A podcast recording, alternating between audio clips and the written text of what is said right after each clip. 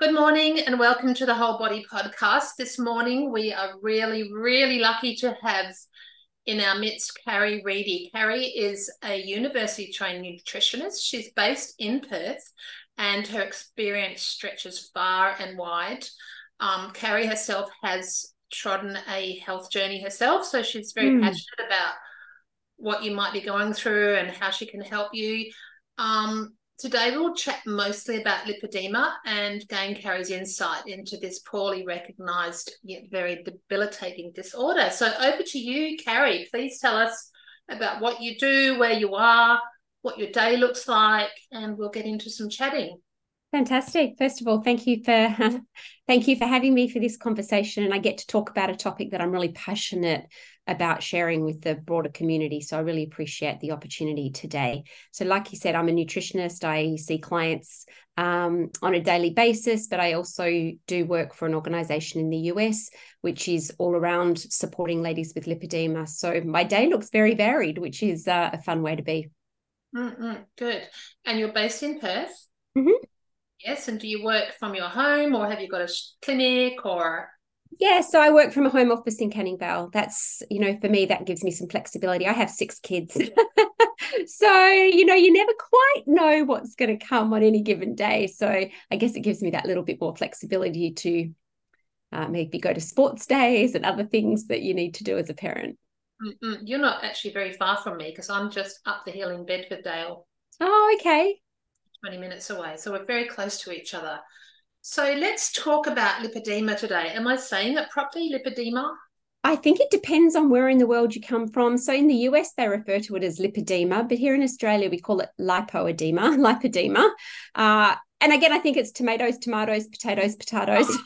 I think it really, you know, it's just semantics. But uh, either way, what it is, it's it's a condition where we can end up with diseased fat tissue, and many of the ladies that have this condition, and it is predominantly a female condition, have been told all their life you're just overweight, you need to lose some weight. Potentially, they're told to uh, go eat less and exercise more and that that will solve the problem. But we know that in this particular patient cohort that that isn't really a solution which is one of the reasons that I've become involved with this organization because I have a I guess a, a predisposition towards thinking we need to lower the carbs that we eat in our everyday uh, Australian lifestyle. And so that kind of fits very closely with the way that we uh, actually help support ladies with lipedema. But let me tell you a little bit more about the condition. So it affects um, current research suggests um, 10 to 11% of the female population have uh, lipedema to various different degrees. There are many different stages of this condition, but predominantly what happens is women end up with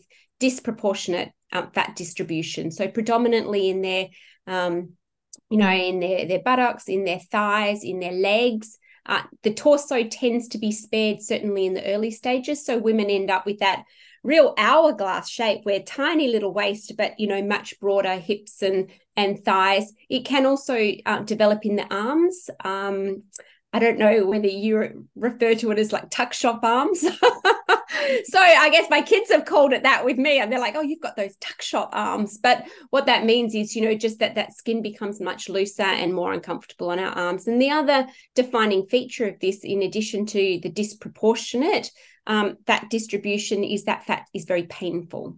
Oh, so you know, for most of us, if we get bumped or, or knocked, we're like, oh, you know, and off we go. But you know, for a lady with lipedema, if a, even say something like a cat jumps on their lap which you know you wouldn't expect to really hurt but it's going to be painful for them because of the way that the, the fat tissue is diseased it's more prone to inflammation it reacts in different ways potentially some nerves may be impacted as well and that causes a lot of pain and discomfort and so in the early stages it really just looks like you know this person's sort of got a different body shape but it can progress um, by the time we would call it a stage three or stage four condition, it can significantly impact mobility.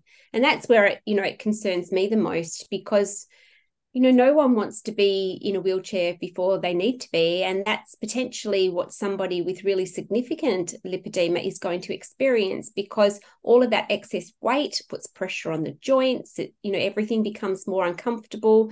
Potentially, as it progresses, we can end up with um, to try and be a nice way around it, remember when we used to talk about that that um the TV ad, the Michelin tire man, there was, you know, like sort of had all of these these rolls, you know, we can end up with a similar thing because the body can only cope so far before it um ends up with that connective tissue being quite um, damaged and it can end up you get pockets of it and this again impacts mobility um, which is you know really tough. It's really tough when it's a condition that's not well recognized and mm. for many many ladies they'll they'll go to their doctor and say you know there's something going on here. It just doesn't seem quite right. But because it's a relatively new condition many doctors aren't even aware of it or aren't able to diagnose it. Mm, i understand. So what is the difference between fat cells and lipedema? What's the difference between those yeah, so all of us have fat cells. as much as we like to think we don't, we need a certain amount of those fat cells for healthy um, function. Our bodies store things away in those in those fat cells. They they we need them. Uh, when they become inflamed, irritated, uh, you then end up with all sorts of immune chemicals coming in. I, I, referred to it when I spoke to someone earlier today as being like a, a, a frat party gone bad. You know, it's like um, it's like this party of all of these immune modulating. You know, we've got you know cytokines and other sorts of things in there, and they create all of this collateral damage, and then we end up with scar tissue in and around those fat cells. And ultimately, part of the problem is as we end up with more scar tissue in and amongst that fats those fat cells, our fat cells become hypoxic. Uh, mm. They can't function adequately. They also ultimately impair the lymphatics because they're pushing and, and, and growing and expanding into places where they shouldn't. And then women can end up with not just lipedema, but lymphedema as well. Uh-uh. So they're kind of in the way of the body functioning properly. Yes. Yes. All right. Sounds terrible. So what are there stages of lipedema or lipedema? Is there stages? Yes, so it's stage one through to four. So stage one, I, I guess you're not going to have a whole load of physical signs to that, other than you have a disproportionate shape.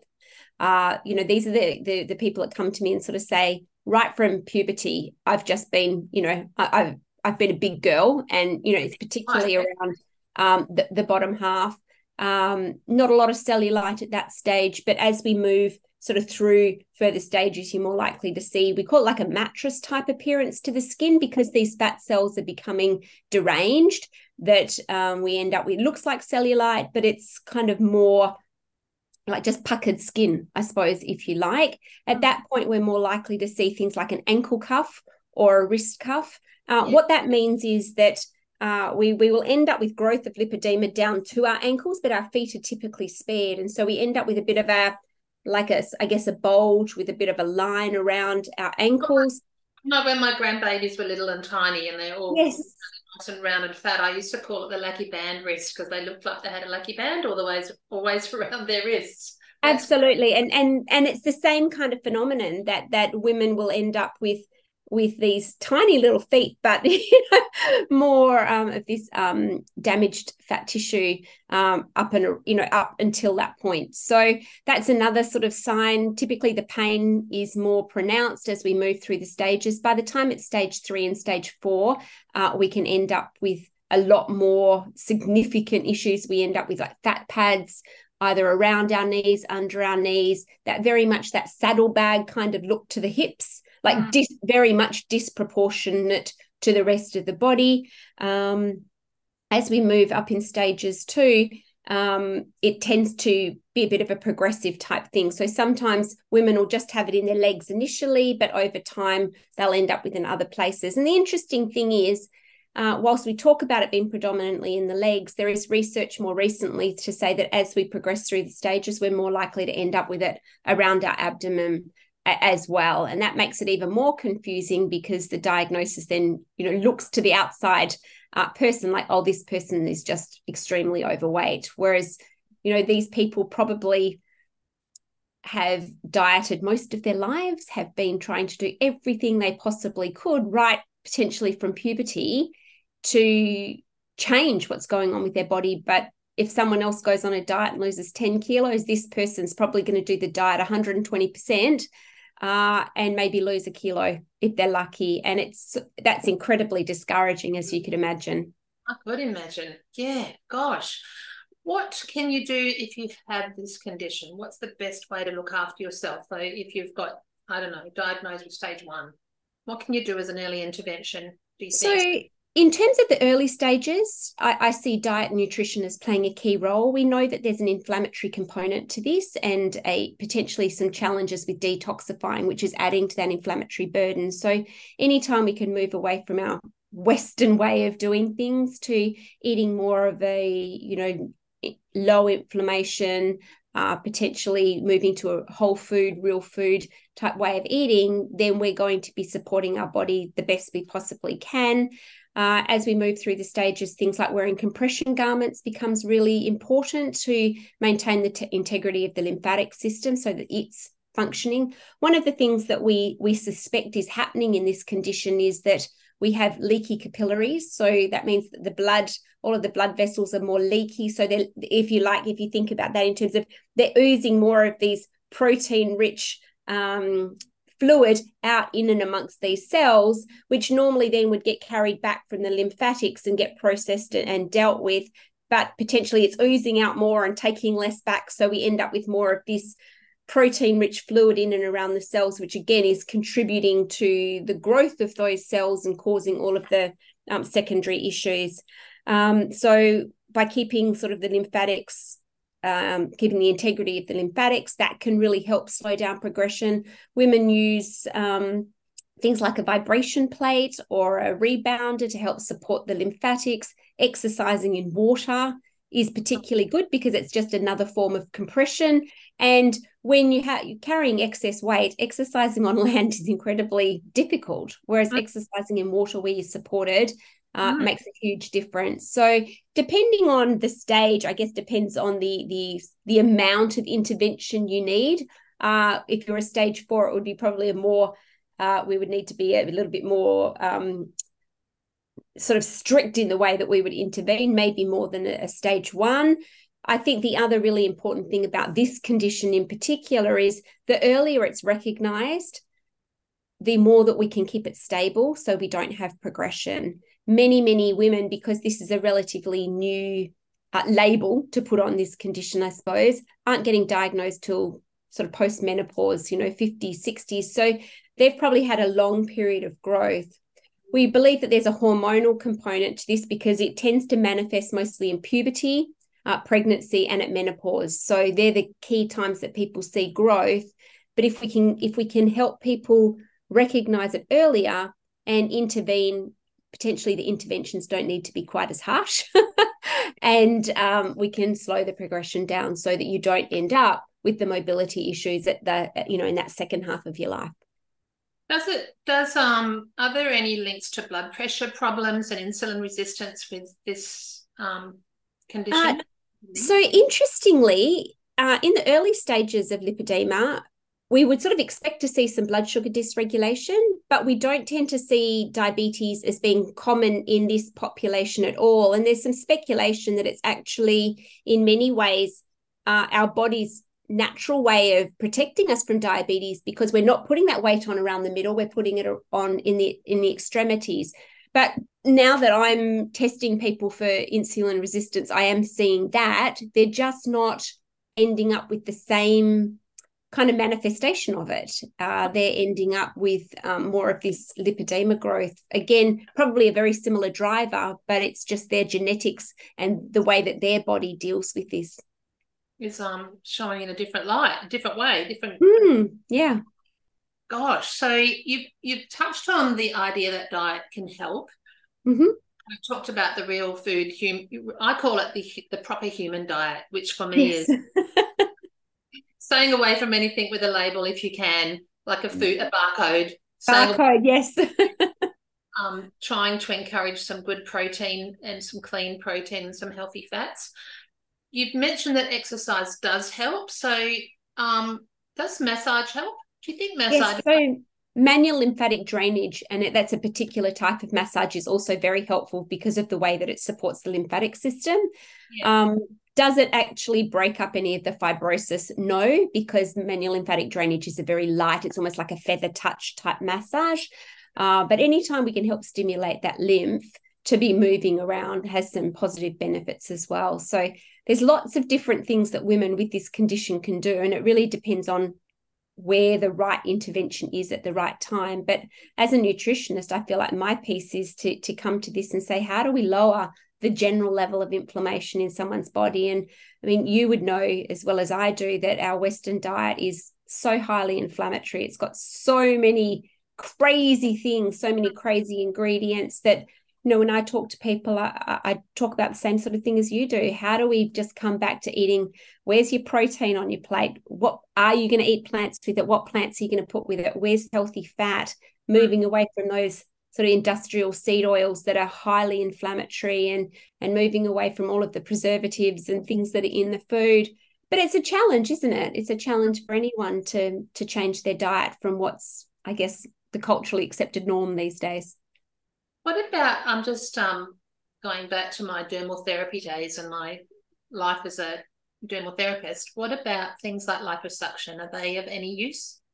So liposuction is uh, something that is commonly used um, in this condition, but there's no Medicare funding or anything. So you know you're potentially looking anywhere from thirty to sixty thousand plus dollars. Many women with this condition, if they need liposuction, are looking at multiple different. Uh, it's not just going to be all in one go because they can only t- take out so much um, fat tissue at a time. There's mm. also concerns about if if it's not done well, how much does that impact the lymphatic system, which then you know is a secondary issue. So it, it wouldn't just be seeing any person that could do liposuction. It would be seeing somebody that is very familiar with this condition that knows the best ways to spare that lymphatic um, compromise that could come with that and then you've got to have a pretty big checkbook unfortunately these days to to have access to that which is you know something that we're all in our community very much on our little hobby horse saying you know we need this to be recognized so that women can get the support because eh, you know down the track when it impacts your mobility it actually it's huge. And the earlier you can intervene you know that you know you're potentially adding 20 years to before you're going to need some of those mobility aids. Mm-mm. because when you watch the um shows you know they have the makeover shows and people go off and have their liposuction it's pretty brutal. But when you watch brutal what they do. I don't know if you watch those shows but i I gravitate towards them sometimes. Oh, I've certainly seen pictures of ladies that have shown me, you know, two days post my surgery or post my liposuction, they look black and blue. yeah, it's pretty, pretty terrible. So, have you had any good response with diet for women kind of halting the progression or reversing the progression in your experience? Absolutely. Hmm. Absolutely. I oh. think the degree to which someone can um, I guess I would say first of all, we the the to me the first goal is to halt progression. And mm-hmm. certainly, dietary interventions do that for lots of people. Um, how much can we reverse it? I think that depends on how long that scar tissue has been there. If yeah. somebody's, uh, say, only recently diagnosed, only recently started to see um, this kind of picture in terms of the, the distribution of their fat, then uh, we're probably going to have more luck in terms of reversing some of that scar tissue. But if someone came to me in their 60s or 70s and they'd had 50 years of this, the, when whenever we intervene, and, and one of the, the key interventions is a ketogenic diet, uh, it makes a huge difference just because of the way that it changes the biochemistry. The ketones are naturally anti inflammatory, so they have some positive benefits. Uh, we tend to, of course, lose fat in the non lipedema areas first. And I think it's like the body goes to the area of least resistance, uh, yeah. whereas it's much, much harder for it to to break down that sort of fibrotic scar tissue. That's not to say it can't happen, but I think the longer it's been there, the more challenging that's going to become. Uh, the body does amazing things, doesn't it? Mm. When you eat it properly, when you look after it, it does. When you get enough sleep and enough rest and enough nutrients, it, it's it certainly pays you back. So you have mentioned to me that you work for a company in the US. Is there a country in the world that's leading the research on So, in terms of things like liposuction and those sorts of interventions, certainly this has been talked about in Germany for a lot longer than anywhere else. Uh, right. Uh, there is a there's an organization in Israel that's looking at some sort of injection into the skin to try and resolve some of this inflammatory uh, process that's going on. Uh, the organization I work for in the US was um, created by a lady by the name of Catherine Seo. She created a doc- documentary going back probably about 10 years ago called The Disease We Call Fat. Oh. Uh, she went around the world interviewing people and learning about this condition. And she's really been, I guess, you know, in many ways a pioneer in bringing this back into people's understanding. It was actually originally written about in the medical research in the 40s uh, at the Mayo Clinic, and that's where it was named. Um, but it sort of sat in the the medical journals and never really made its way anywhere yeah, else for a long, long time. Yeah. yeah. Gosh, that's frightening, isn't it? Yeah. Yeah things that were written about back then that seem to have been shoved under the carpet and are now beginning to be um, mm. part, part, of our conversations.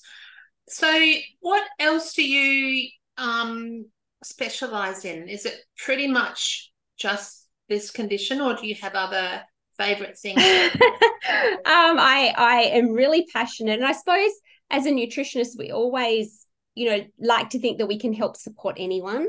Mm. Um, but I, I, have a real passion for helping support ladies with lipedema. I see this in my family tree, and so you know I'm really mindful of the way I, I think about my my great grandmother, and and she was one of these ladies. She was a little lady, but she had, you know, in my mind as a child, she she just had these ginormous legs, but tiny, tiny little feet, tiny feet. Like she, I couldn't work out how her feet were so small when her legs were so big.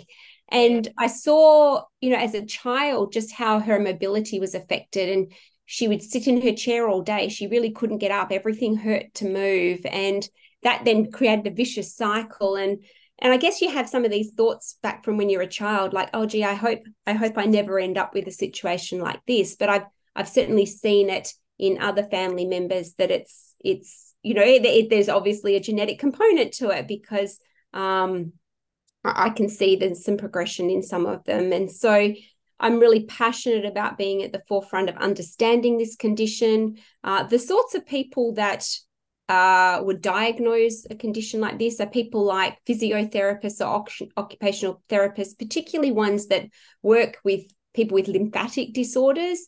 Um, they're the ones that are going to be able to discern is this a lymphatic condition? Is it lipedema? They're the ones that would help uh, measure up for things like compression garments.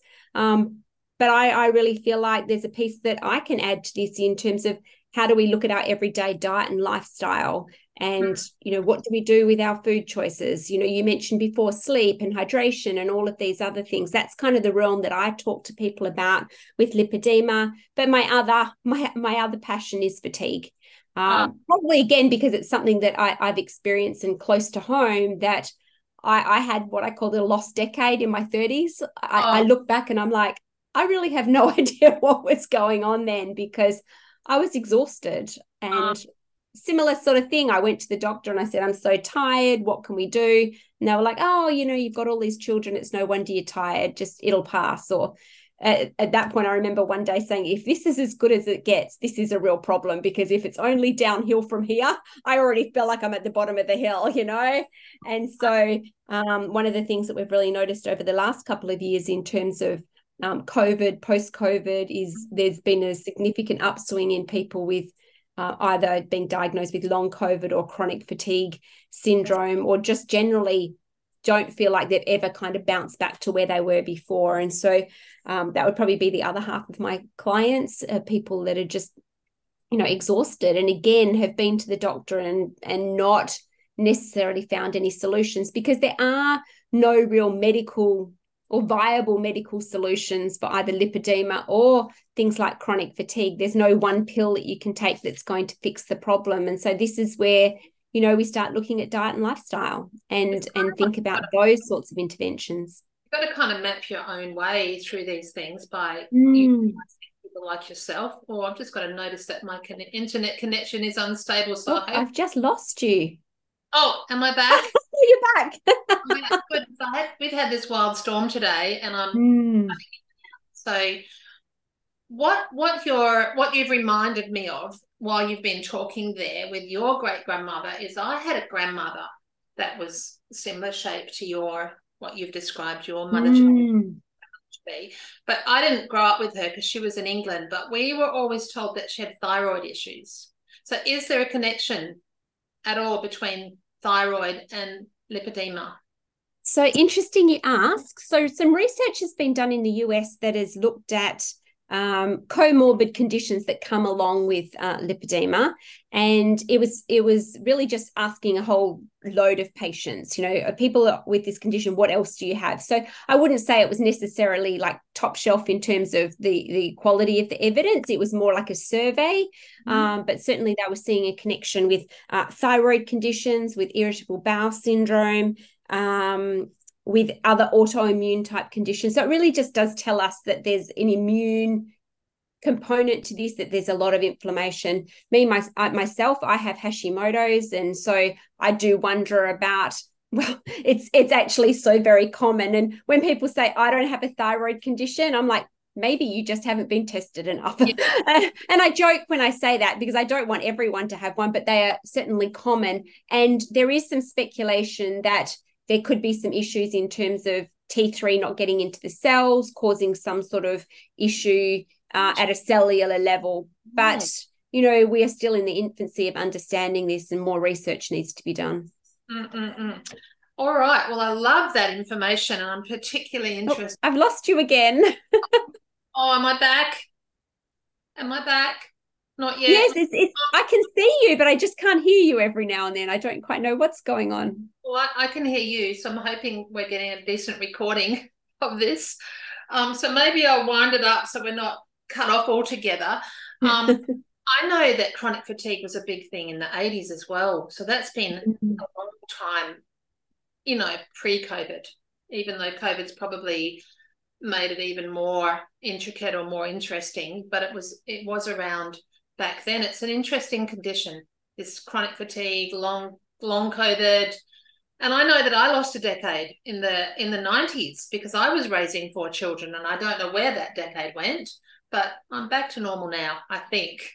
Yeah, I, I think I think the challenge is any of the, these conditions that are what we would call invisible conditions yeah. don't necessarily get the research dollars. You know, cardiovascular, you know, heart disease and diabetes is getting a lot of research, but some of these more invisible conditions that we can't necessarily see, or people have given up asking for help and just, you know, suffering in silence at home, uh, are the ones we're just not getting the research about. And that's where conversations like this are great because we can start to spread the word.